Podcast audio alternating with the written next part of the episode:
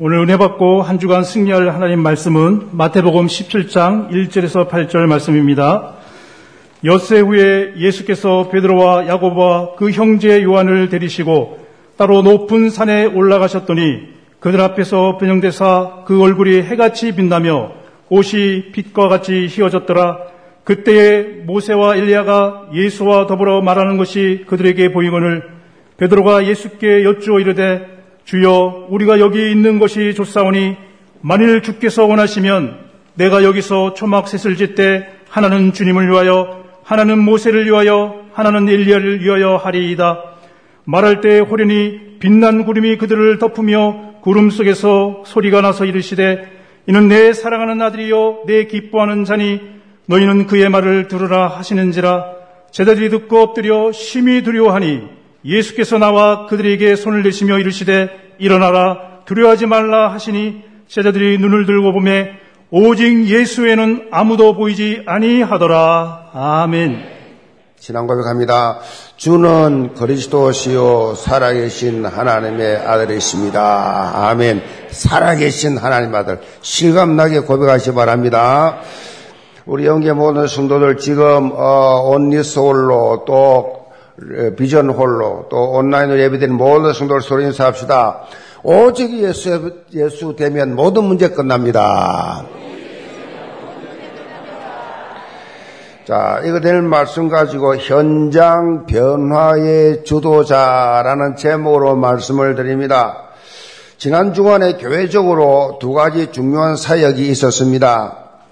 하나는 다문화 중등 대안학교인 글로벌 리더 학교가 개교식을 했고 다른 하나는 예원 예술인 교회 설립 예배가 있었습니다. 아, 사단법인 유니월드의 글로벌 리더 학교가 서울시 교육청으로부터 그렇게 서울시 교육청에서 와서 전부 점검하고 다 조사하고 다 확인하고 그래서 이 강서구에서는 처음으로 이렇게 다문화 중등 대안학교가 허가가 났어요. 그래서 이제 어, 다문화 중등 대학 학교 허가가 났기 때문에 개교식을 했고 어, 코로나19로 인해서 국제적인 이동이 제한되고 있음에도 불구하고 지금 국내 체류하고 있는 다민족이 얼마나 되느냐? 220만이. 200만 명이 넘는 이 다민족이 지금 살고 있고 우리나라에 지금 다민족 우리 청소년들이 얼마나 되느냐? 30만이 넘어요. 다민족이 30만이 넘고 우리나라에 이제 출생하는 출생 아 중에서 6%가 다민족이다. 그러니까 결혼을 하는데 결혼을 한다. 결혼을 하는 한 상이 열 상 중에 한 상이 다민족이다. 지금은 뭐 백의 민족 할 거 없어요. 다민족 시대가 됐어요. 그래서 다민족 어, 교회도 우리가 있지만은 이제는 정말 학교도 세워서 이 다민족 아이들이 이곳에 와서 언어 틀리죠. 문화 다르지요. 그야말로 여러 가지 부모들이 현장에서 그런 여러 가지 갈등되어지는 것들이 끊임없이 집에서 표출되니까 아이들이 영향 받지요. 그러니까 학교 가서 적응 못하지. 집에 와서 어려움 당하지. 뭐 경제적으로 뻔하지 않습니까? 이러다 보니까 저 아이들 문제가 심각하다만. 그러니까 이것들이 잘못된 뭐예요? 사고 칩니다. 문제 일으킵니다. 우리나라에 살면서 여러 가지 문제가 많이 오게 돼 있어요. 한국 사람끼리 결혼해서 살아도 문제 많잖아요. 그렇죠? 한국 사람끼리 여기서 태어나서 여기서 우리가 교회 살아도 문제가 있는데 아, 이방인들이 와서 다민족들 와서 얼마나 문제가 많겠어요. 갈등이 많지요. 가정 문제, 사회 문제, 학업 문제 뭐 계속 발생하죠. 그러니까 아이들이 적응을 잘 못해요. 학교에 적응을 잘 못하니까 대안학교를 세웠어. 학교 적응 못하는 아이들을 우리 이 글로벌 리더 학교 지금은 문제하지만은 앞으로 리더가 될 수 있는 지도자가 될 수 있는 그런 학교를 세워야 되겠다. 그래서 학업뿐만 아니라 이 아이들 속에 있는 상처, 이거는 불신자들 몰라요. 학교 교사들 몰라요. 세상 지식이 몰라요. 영적 문제. 이런 상처들을 다 그렇게 치유를 해가지고 이 영성과 전문성을 회복시켜주는 이 글로벌 학교. 영성과 전문성을 회복시켜 주어서 출발하게 해주고 대학 당한 그 학교에 적응하지 못해서 나온 그 학교 다시 보내서 그 학교를 졸업하게 만들어주는 그렇게 회복시켜주는 일을 이제 우리 어, GLS가 하겠다라는 것입니다. 여러분 주변에 어, 이제 서울 시내라 해야 됩니다. 서울 시내 거주하는 중학생이 있거든. 그렇게 또 탈북 자녀도 마찬가지요. 탈북 자녀들 중에도 적응 못해요. 여러분 상상 외로 탈북민들이 목숨 걸고 이 땅에 이 남한에 왔다가 적응을 못해가지고 다시 또 올라가는 비밀리 올라간 아들 사람들도 많고 또 이곳에 있으면서 당한 사람 많이 있어요. 적응 못하면 어떻게 되느냐? 나중에 우리가 피해 본다니까요. 이 아이들 적응 못하면 문제를 일으키잖아요. 어, 이렇게 중요한 것을 보면서 진성준 국회의원이 이번에 와서 축사하면서 그래요.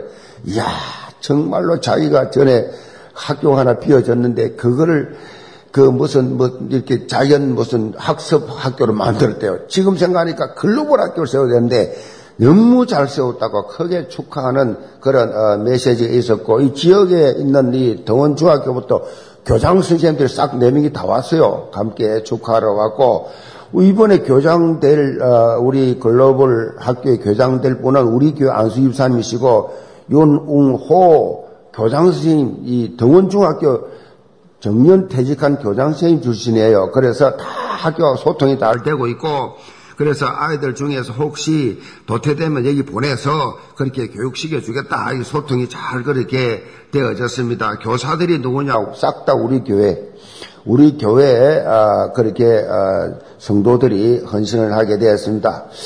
어제 우리 예원 예술인 교회 설립 감사 예배를 드렸는데 예술인 이 교회 구성원들은 이미 우리 교회에서 모든 기관 예배를 통해서 다 그렇게 헌신하고 있는 사역자들이 대부분이에요. 찬양팀, 오케스트라, 또 디자인팀, 영상팀, 공연팀, 댄스팀, 이런 모든 팀들이 다양하게 활동하고 있습니다. 그래서 이 교회의 공예배와 기관예배 사역에 집중하는 것을 원칙을 하고 이 예술인 교회는 평일 현장 교회예요. 평일 날 평일 날 그렇게 현장 찾아가 그 영적 빈 곳에 있는 전문 예술인들에게 복음 증거하고 그래서 복음화 교회와 제자화 한다라고 하는 이런 어, 의미를 가지고 집중 사역할 것입니다. 제가 237 이 문화정복이라는 제목으로 말씀을 전했는데 21세기는 문화정복 전쟁 시대다. 그렇게 말씀드렸습니다. 문화전쟁 시대예요. 교회는 문화의 빈 곳입니다. 빈 곳. 그야말로 빈 곳 정도가 아니라 빈곤 시대, 빈곤. 아주 너무 열악해요. 교회 안이 말이요. 이 문화가 지금 세상 보세요. 여러분 TV 통해서 인터넷 통해 많이 보잖아요. 세상 문화가 굉장합니다. 막 계속 문화 띄운 우리 교회는 거기 안 돼. 미국 같은 데서는 큰, 큰 교회, 큰 교회에서는 목사가 설교를 하잖아요. 설교, 설교 내용을 이 뮤지컬로 해버려요. 설교 내용을 미리 줘버리면 뮤지컬 팀이 있습니다. 팀이 한 100명 되는데 이 팀들이 이걸 만들어요. 뮤지컬 만들어가지고 목사가 할 설교 내용을 뮤지컬로 하니까 얼마나 실감나요. 막 쩔쩔쩔쩔쩔하지요. 그걸 실감나게 그냥 뮤지컬 공연을 해버려요. 얼마나 메시지를 데미지게 받겠냐고요. 그렇게 문화가 발전되었다고. 근데 우리 교회들은 지금 완전히 빈곤하거든요. 세상은 전문성을 가지고 앞서가고 있는데 교회는 완전히 아마추어예요. 어설프기 짝이 없어. 50년 전, 30년 전, 20년 전 옛날 그대로 그래 하고 있어요. 그냥 아무 감각도 없이. 그래서 예원 예술인 이 교회가 이런 영적 현장의 지형을 바꾸는 뭐요? 주도자가 되라. 우리 교회가 바뀌면서 영향 받으면 첫째로 개혁교단, 우리 개혁교단 확 바뀝니다. 우리 교회 영향 큽니다. 우리 교회 예배 드리는 거, 우리 교회 뭐 하는 거 지금 전부 다 밖에서 보고 그대로 하려고 심지어 행정도 와가지고 행정 목사님 만들고 땀 와가지고 김 목사 만나서 행정도 교회 행정도 가르쳐 달라고 지금 전, 전 지역에도 우리 적어도 우리 교단에서 우리 교회 지금 좀 행정까지 다 배우려고 그렇게 지금 하고 있는데 뭐 예배 순서 뭐뭐 뭐 우리 청년의 뭐 어떤 기관 부서들 하는 거 전부 다 지금 그렇게 어, 외부에서 배울 정도니까 우리가 앞서가야 돼요. 주도자가 되라. 문화개혁의 주도자. 그래서, 어, 이제 이 영적 서밋, 문화 서밋, 기능 서밋에 이게 당당히 올라서서 문화 작품을 그렇게 만드는 전문 기관이 되도록 우리 기도해야 돼요.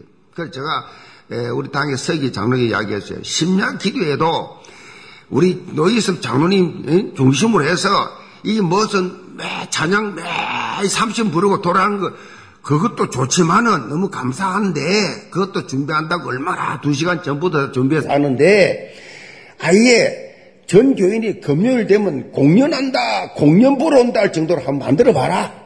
어? 경비 팍팍 밀어줄게. 돈이 없어서 맨날 그따구 소리예요. 돈이 없어. 헌당 끝나면 두고 봐라. 내가 확 뒤집어 놓을 거니 그냥. 이 지역을 강석으로 확 뒤집, 이 얼마나 좋아. 이 공연하기 얼마나 좋아. 여기요, 여름 효 장치할 때요, 우리 땅에서 이거 기획을 해가지고 만들었는데, 에? 그때 노이장은 없었어. 그래가지고, 여기 막, 홍, 송에부터 와가지고, 수천 명이 막, 국회의원, 구청장 와고, 전부 다 그냥 인사하고, 이 공연하기 얼마나 좋아. 여기보다 이게 캐파 크면, 저, 가, 가, 이, 비전홀, 얼마나 좋아, 공연하기. 이렇게 공연장들이 꽉 있는데 평일날 맨 놀고 있다. 우리가 사는 게 금요 저녁, 주일 저녁, 주일 하루밖에 없어.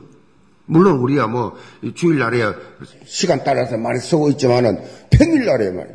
이걸 전부 다 공연장을 만들어 지역 강서구 그냥 오고 싶어 청소년, 청소년 노인들, 노인들 막 장년들, 장년들 오고 싶으면 오도록 만들어서 그래서 할 수 있도록 생각하시기 바랍니다. 문화 이 개혁의 주도자가 되려면 생각부터 바꿔야 돼. 그래서 그런 이제 우리 교회가 이제 몸을 보이도록 그래서 그 교회 예배부터 새로운 문화 공연을 통해서 복음 증가하는 이런 도구로 쓰임 받도록 여러분 어, 우리 교회는 복음이 확실하기 때문에 무슨 프로그램 쓰도 상관없어. 아무 관계 없어. 영향 안 받아. 오직 예수이기 때문에. 아멘. 그렇기 때문에 그렇게 펼쳐 나갈 수 있도록 어, 이제 모든 관계자분들이 기도하면서 인도받으시 기 바랍니다. 저는 참으로 어, 감사한 것이 뭐냐 코로나19로 인해서 세상은 많은 것을 제약받고 심지어 교회들도 쪽을 못 쓰고 그냥 교인들이 줄어가고 있고 막 그 어려움을 많이 당하고 있는데 우리 교회 사역은 중단이 없이 계속되고 오히려 이 코로나19 기간에 더 활성화되고, 이 놀라운 일이에요. 활성화되고 있다는 사실이에요. 교구부터 시작해서 각 부서별로 보면 생명적 역동이 그야말로 일어나고 계속해서 힘차게 작년에 비교해서 여러분 놀릴 정도로 여러분들의 헌금이 두 배, 두 배. 작년에 대비 올해 현재까지 두 배라고요. 이 엄청난 일 아닙니까? 그 윤모상이 자랑해서, 그, 와, 꼭 끼워 넣습니다. 임마누엘하고 여우는 다르네. 설교할 때도 막 하더라고. 세상 사람들은 지금 말이야 전부 다 오래두고 있어. 뭐 때문에 뭐 코로나 코로나 핑계 대고 전부 다 아무것도 못 하겠다. 성령이 코로나를 못 이깁니까? 성령이 이 유행병을 못 이깁니까? 성령이 그 정도로 약합니까? 하나님 말씀이 그렇게 약합니까? 성도들이 그렇게 약해요? 교회가 그렇게 힘이 없습니까? 시간이 흐를수록 복음적 열정과 헌신의 삶이 더 두드러지고 있는 모습을 볼 때 하나님께서 우리 영교회를 237 나라 5천 종족 살리는 랩런트 살리는 그런 주도적, 주도적 교회로 사용하고 계신다. 나는 증거란 말이에요, 증거. 그리고 지금 여러분이 이런 영적 흐름 속에 같이 있다는 것이 너무 감사해요. 흐름을 쫙 타고 있으니까 너무 감사해요. 하나님은 여러분의 오늘 제목처럼 뭐요? 현장 변화의 주도자가 되기를 원하십니다. 주도자, 변화의 주도자. 찔찔 끌려가고 맨날 눈치나 서슬 보고 그래 소극적인 삶이 아니라 현장 변화의 주도자. 사실 복음이 주는 가장 놀라운 축복은 뭐냐? 변화의 축복입니다. 복음이 주는 최고의 축복은 뭐냐? 변화의 변화. 변화 변화. change maker. 예수님께서 공생애 사역을 시작하시면서 처음으로 베푸신 기적도 변화의 기적이죠. 이 땅에 오셔서 처음으로 이제 공생의 사역을 딱 시작하시는 제일 처음 행한 것이 변화였어요. 어디서? 갈릴리, 가나 혼인잔치집에. 제가 거기 가봤어요. 갈릴리 가나 혼인잔치집에 예수님이 뭐요? 물을 포도주로. 물을, 그냥 맹물이에요. 물 떠오느라.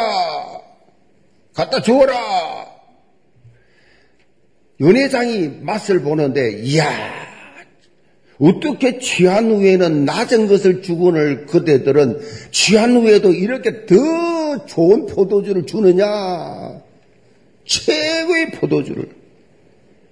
저 팔레스타인 지방은요, 포도주가 주로 음료예요. 그 포도주를 그렇게 바꿔버렸어요. 물을 포도주로 바꿨다는 질적 변화, 질적 변화, 질적 변화지요. 이 중요한 말, 질적 변화, 질적. 양의 변화가 아니에요. 복음은 우리를, 복음은 우리를 질적 변화시키기를 원하세요. 질적으로 근본 바꿔버려. 그 예체질, 자기의 삼장에 굳어져 버린 그 예체질, 어? 언제나 나 중심의 예체질, 물질 중심의 예체질, 성공 중심의 예체질, 이걸 질적 변화로 바꿔, 질적 변화.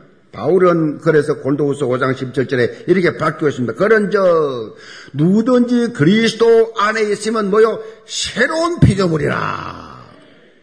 이전 것은 지나갔다. 이제 새 것이 되었도다. 질적 변화, 질적 변화. 질적 변화입니다. 새 거라, 새 거. 새 것이 되었도다. 어?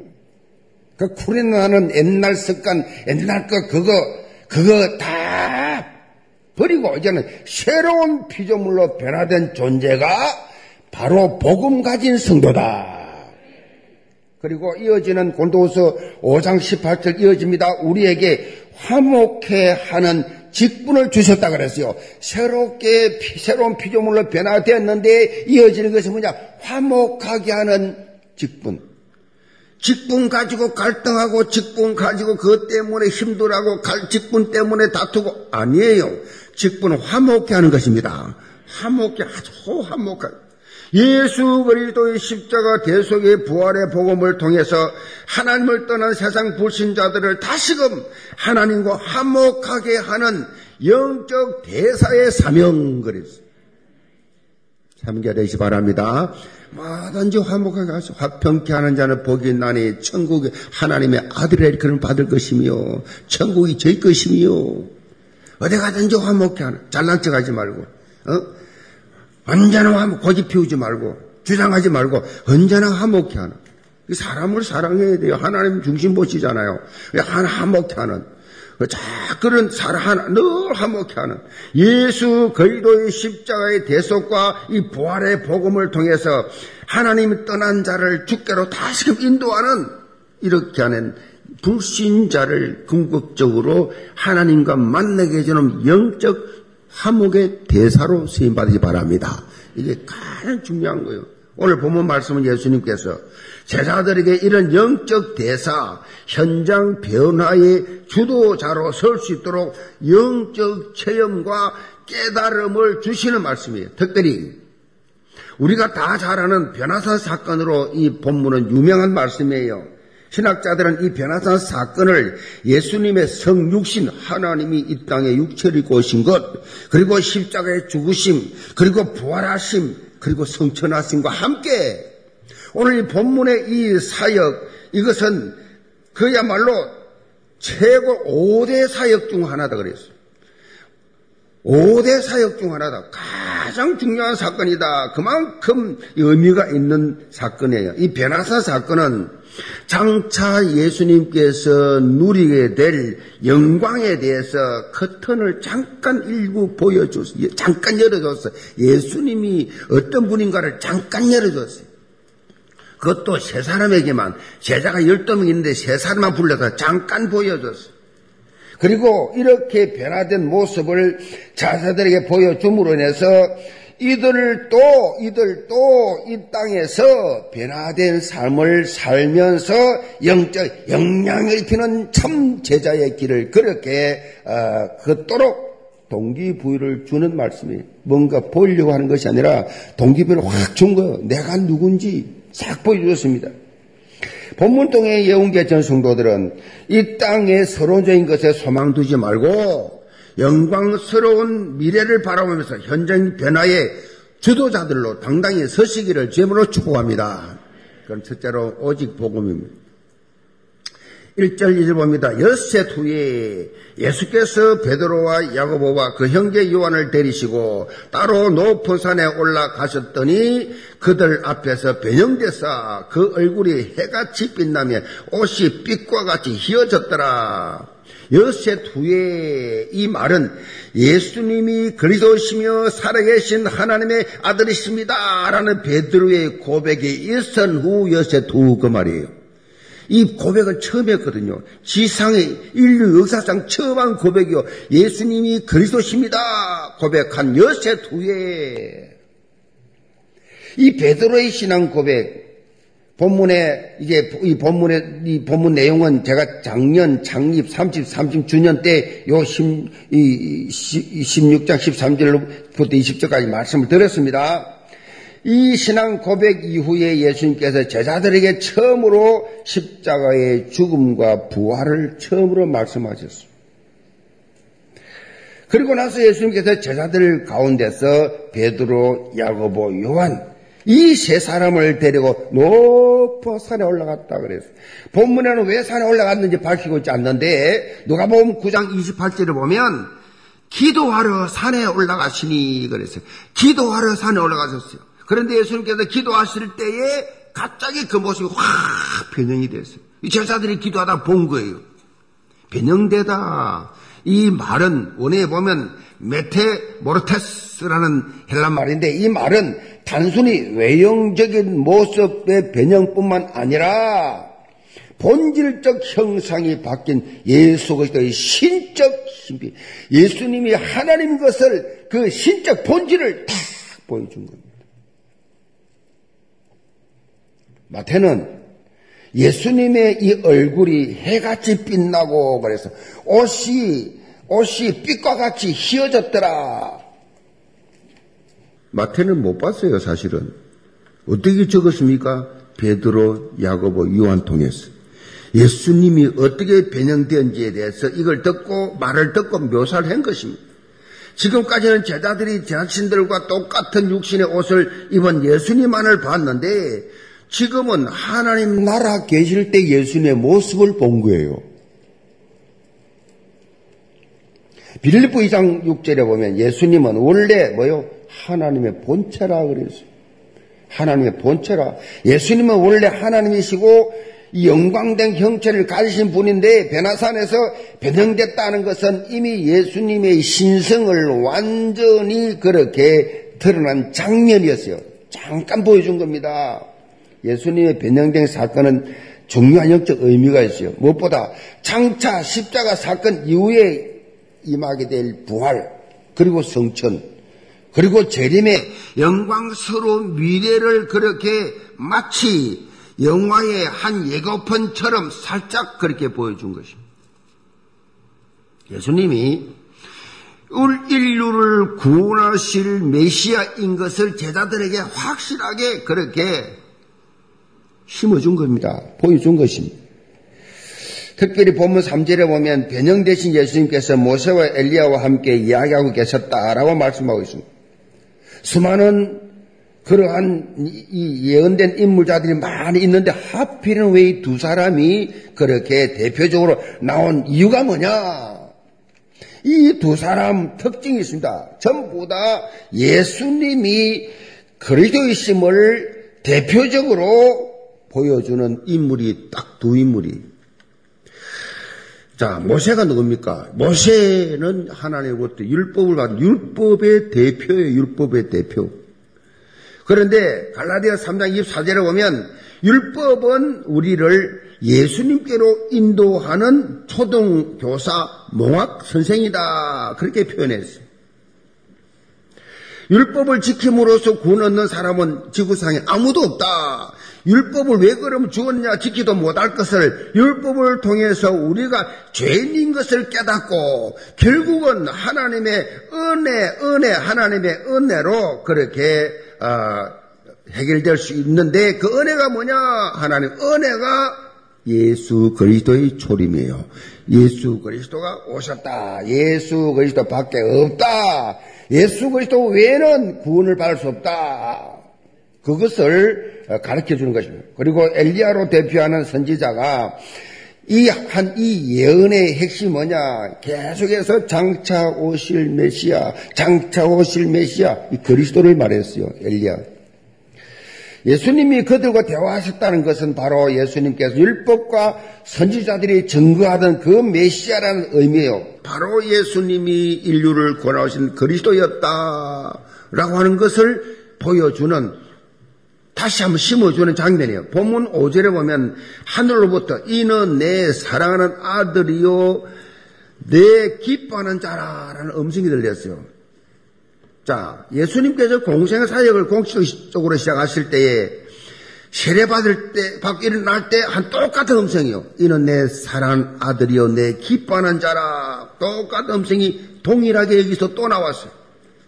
이것은 예수님이 바로 메시아, 인류를 구원하러 오신 그리스도라는 사실을 다시금 확인시켜주는 그러한 장면입니다. 그렇다면 이렇게 예수가 그리스도라는 사실이 왜 중요하냐? 왜 중요하냐? 지금 창세기 3장 세상 현장은 완전히 뭐요? 사단이 장하고 있어요. 사단이 장하고 있어요. 사단이 열두 가지 저절로 꼼짝 달싹 못하게 만들어놨어요. 오늘 우리 장로님 기도하셨는데 기도 내는 게 너무 퍼펙트해요. 근데 기도해서 하나님 이 말씀 그대로 기도한 그대로 하나님 받으시고 그대로 우리 교회 임하게 하여 주옵소서. 열두 가지, 열두 가지 저주 가운데 꼼짝달싹 못하게 묶어놨어. 죄인된 인간 스스로 결코 이렇게 묶인 상태를 풀 수가 없습니다. 지금 237 나라 5천 종족이 여기에 꽁꽁 묶여 있어요. 꽁꽁 묶여 있다고요. 묶인 줄도 몰라요. 더 비참하죠. 모르니까. 자, 이 상태에 이걸 완전히 해결해 주실 분이 누구냐? 꽁꽁 묶인 인간의 힘으로는 어떤 능력으로 풀 수 없는 이 사단의 권세를 풀 수 있는 분은 오직 예수밖에 없어요. 그래서 그리스도로 이 땅에 오셨다라는 사실이에요. 어, 성경 말씀은 이 66권 이거 말씀하고 있는 거예요. 66권 전체를 이 무엇을 말씀하느냐? 2, 3, 7 나라 5천 종족 묶여있는 풀, 풀어주러 예수님 오셨다. 그리스도 오셨다. 그 말이에요. 여러분의 모든 문제를 다 푸실 분은 예수 그리스도밖에 없습니다. 그리고 예수 그리스도가 오시, 오셨기 때문에 우리에게 이것을 뭐라 그래요? 율성의 복음이다. 율, 딴 데는 없어요. 율성의 복음. 다른 이로서는 구원을 받을 수가 없나니 천하 사람 중에 구원받을 다른 이름을 우리에게 주신 적이 없느니라. 따라서 오직 예수. 항상 예수. 완전한 예수. 아멘. 영원한 예수. 그 돼야 돼요. 오직 예수 돼야 됩니다. 요거 밖에 없다니까요. 그래서 오직 복음, 오직 그리스도 이걸 우리가 죽을 때까지 강조하는 겁니다. 반복 아니에요. 생명이에요. 아멘. 들을 때마다 가슴이 빵빵 뛰어야 돼요. 예수님이 배행되신 것은 예수 그리스도, 예수가 그리스도에 있음을 강조하는 것인과 함께 제자들에게 용기와 소망을 주는 그런 장면이. 앞으로 제자들의 걸어갈 길이 가스밭 길입니다. 그야말로 앞으로 예수님 성찬하고 나면 사역할 일 사역 길이 고통 그 자체이기 때문에 육체가 가지기 때문에 엄청나게 다 당할 다 보고 있어요. 예수님이 너희들이 앞으로 전부 다 죽어요. 전부 순교당합니다. 100%다. 그 죽는 길을 가는 그 육체, 육체가 순교당하는 그 길을 뻔히 보고 말씀하시고 이런 걸 봐야 힘을 얻고 어떤 어려움 와도 이게 나가지 않겠냐는 얘기예요. 모든 걸 넘어설 수 있는 힘을 주시기 위해서. 베드로를 비롯한 제자들이 예수님의 성천 이후에 사역을 하면서 당할 고난과 역경, 그 많은 죽음과 위기 가운데 처했을 때 이 영광을, 이 장면을 생각했을 것이다. 사도행 12장에 보면 베드로가 예수가 그리스도라고 증거하다가 잡혔어요. 잡혀가지고 감옥에 갇혀서 사형받았어요. 죽을 위기에 이제 내일이면 사형입니다. 헤롯이 죽입니다. 이미 야고보가 먼저 순교하고 그 다음 순서가 베드로예요. 베드로, 야고보, 요한 이렇게 순서대로 야고, 야고보 순교 당했고 이제 베드로예요. 그런데 감옥 안에서 내일 사형인데 태연히 잠을 잤어요. 교인들은 지금 교회에서 지금 내일 사형당하는 베드로를 해서 철하기도 하고 있는데 베드로는 푸근하게 잤어요. 자, 기도를 들으신 하나님께서 천사를 보내서 이 베드로의 옆구리를 찹니다. 일어나라고 옆구리를 차서 깨울 정도로 깊이 잠들었더라. 그 이유가 어디 있어요? 이 베드로는 베나산에 처음이 그 바탕이 되어 있었어요. 예수님께 가면 음, 예수님의 그 영화로운 모습 그리고 사도 바울이 빌리포 3장 21절에 강조하고 있듯이 우리들도 예수님이 가졌던 영광의 몸의 형체로 변하게 된다라고 믿고 있어요. 여러분도 그렇게 됩니다. 아멘. 영광의 모습으로 변화됩니다. 영광의 모습 변화. 지금 모습 아니에요. 지금 모습이 아니라고요. 우리 농인들 아니에요. 천국 가면 다 여러분 영광스러운 모습으로 변화됩니다.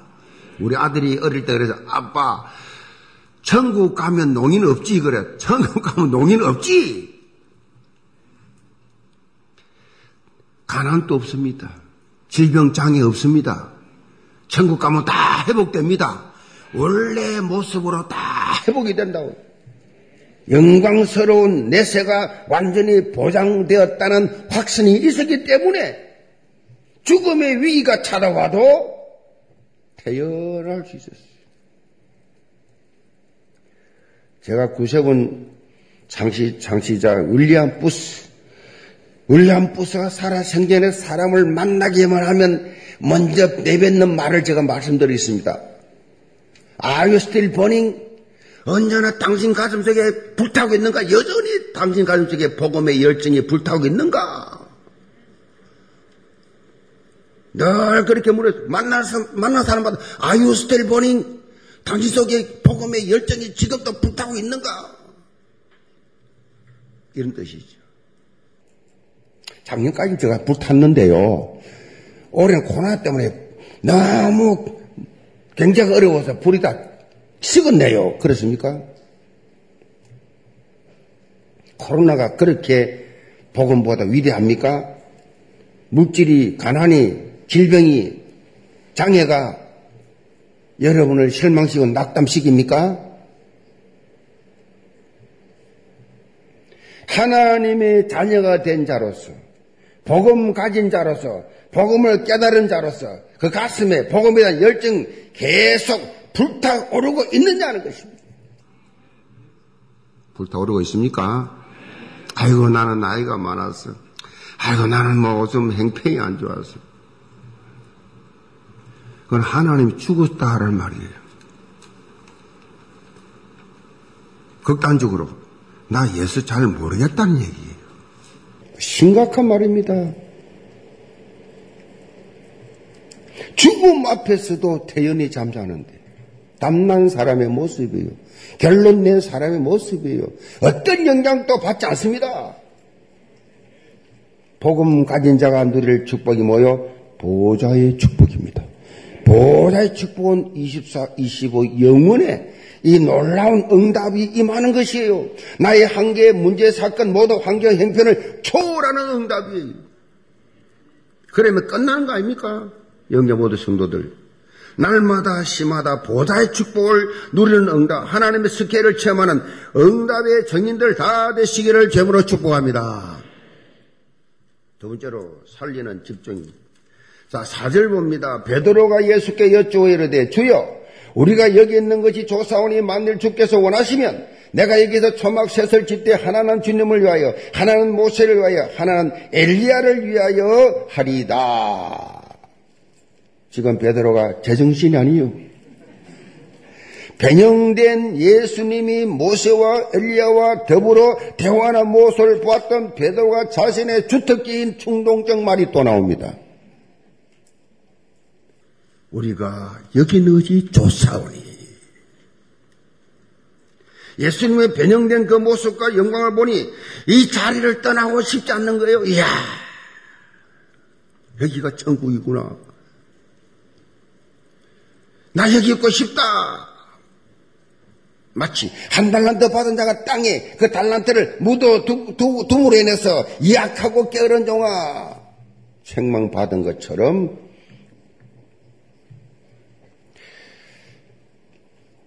주님이 베드로를 책망하죠.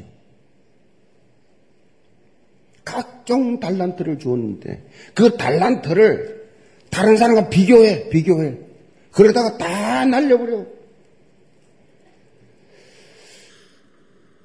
한 달란트 받았던, 두 달란트 받았던, 다섯 달을 받았던, 어물 받았던, 비교하지 말고 얼마나 남겼냐. 아멘.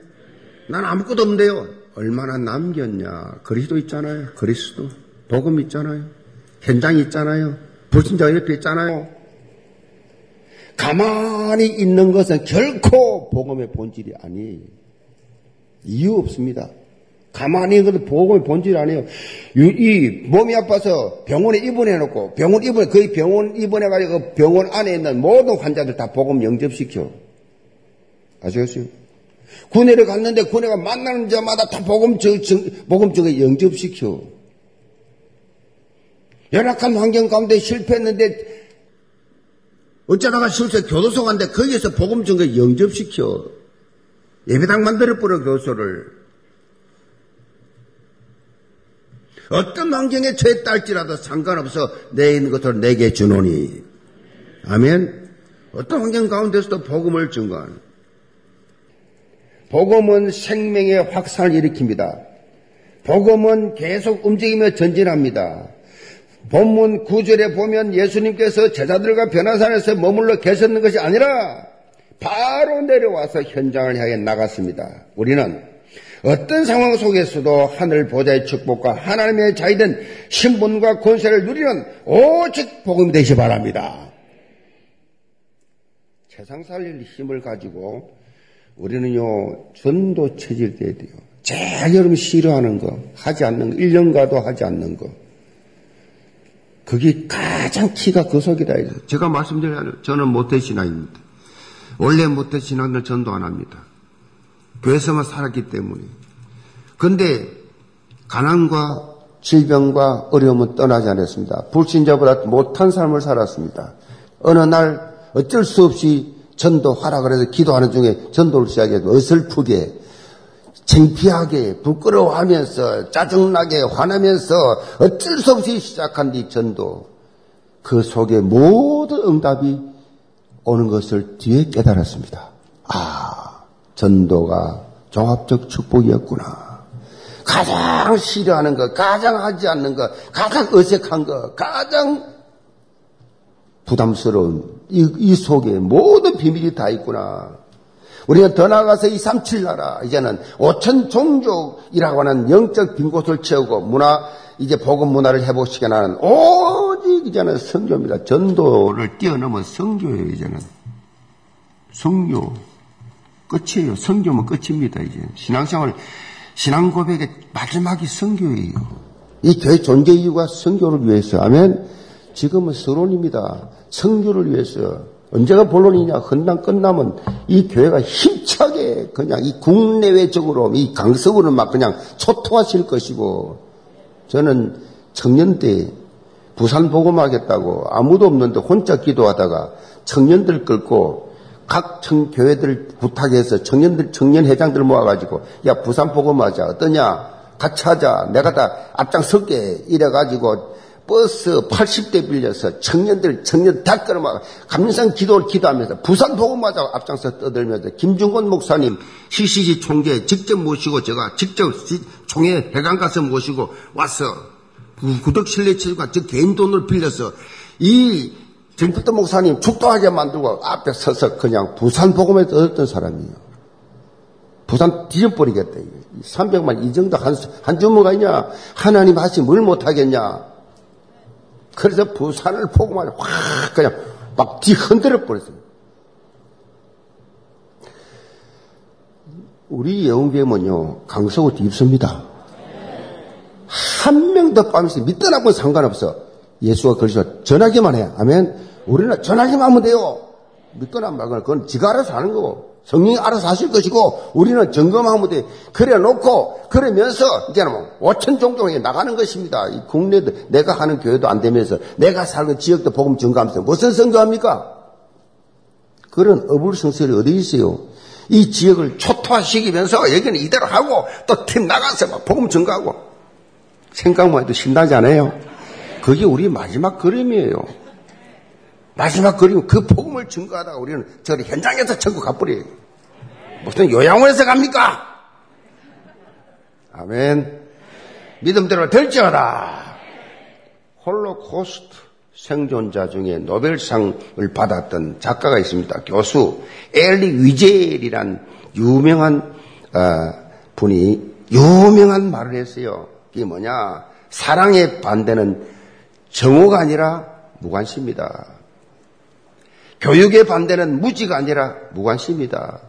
아름다움의 반대는 추함이 아니라 무관심이다. 삶의 반대는 죽음이 아니라 무관심이다. 무관심으로 인해 인간의 실제로 죽기 전에 이미 죽어버린다. 이런 유명한 말이었어요. 그만큼 지금 시대가 뭐요? 무관심 시대예요. 무관심 시대. 이 무관심이 난 것이 질병 시대, 정신병 시대입니다. 정확한 답을 주지 못하니까 3단체가 일어나서 답을 주는 것 같으면 속에서 더 심각한 상태로 이 세상을 지금 만들고 있습니다. 사단이 다 장악해 버린 거예요, 이, 현장, 이 세상 현장을. 우리는 이런 현장의 영적 상태를 오직 복음으로 바꾸고 살리는 이 일에 집중해야 된다. 내 문제 걸려가지고, 내 문제 내 집 문제, 내 생업 문제, 죽을 때까지 해결 안 돼요. 그 죽을 때까지 계속 문제가 있어요. 완벽할 수가 없어요. 복음 위에는. 영계 모든 성도를 속지 마시고 살리는데 집중하며 2, 3, 7 나라 5천 종족 살리는 0.1%의 사람 다 되시기를 제물로 축복합니다. 결론입니다. 경찰관과 소방관이 서로 싸우면 누가 이길 것 같아요? 얼른 생각하면 강도 잡는 경찰관이 이길 것 같지요? 그런데 소방관이 이긴답니다. 그 이유가 뭐냐? 참 이유가 재밌어요. 소방관은 물불을 가리지 않는다.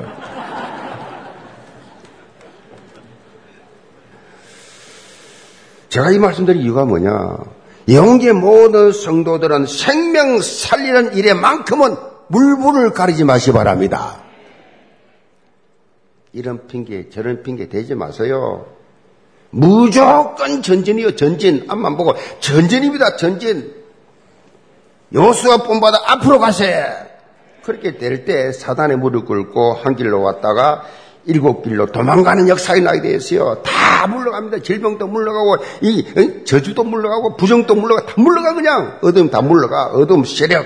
본문 오지를 보면 구름 속에서 이런 음성들입니다. 이는 내 사랑하는 아들이요. 내 기뻐하는 자라. 너희는 그의 말을 들으라.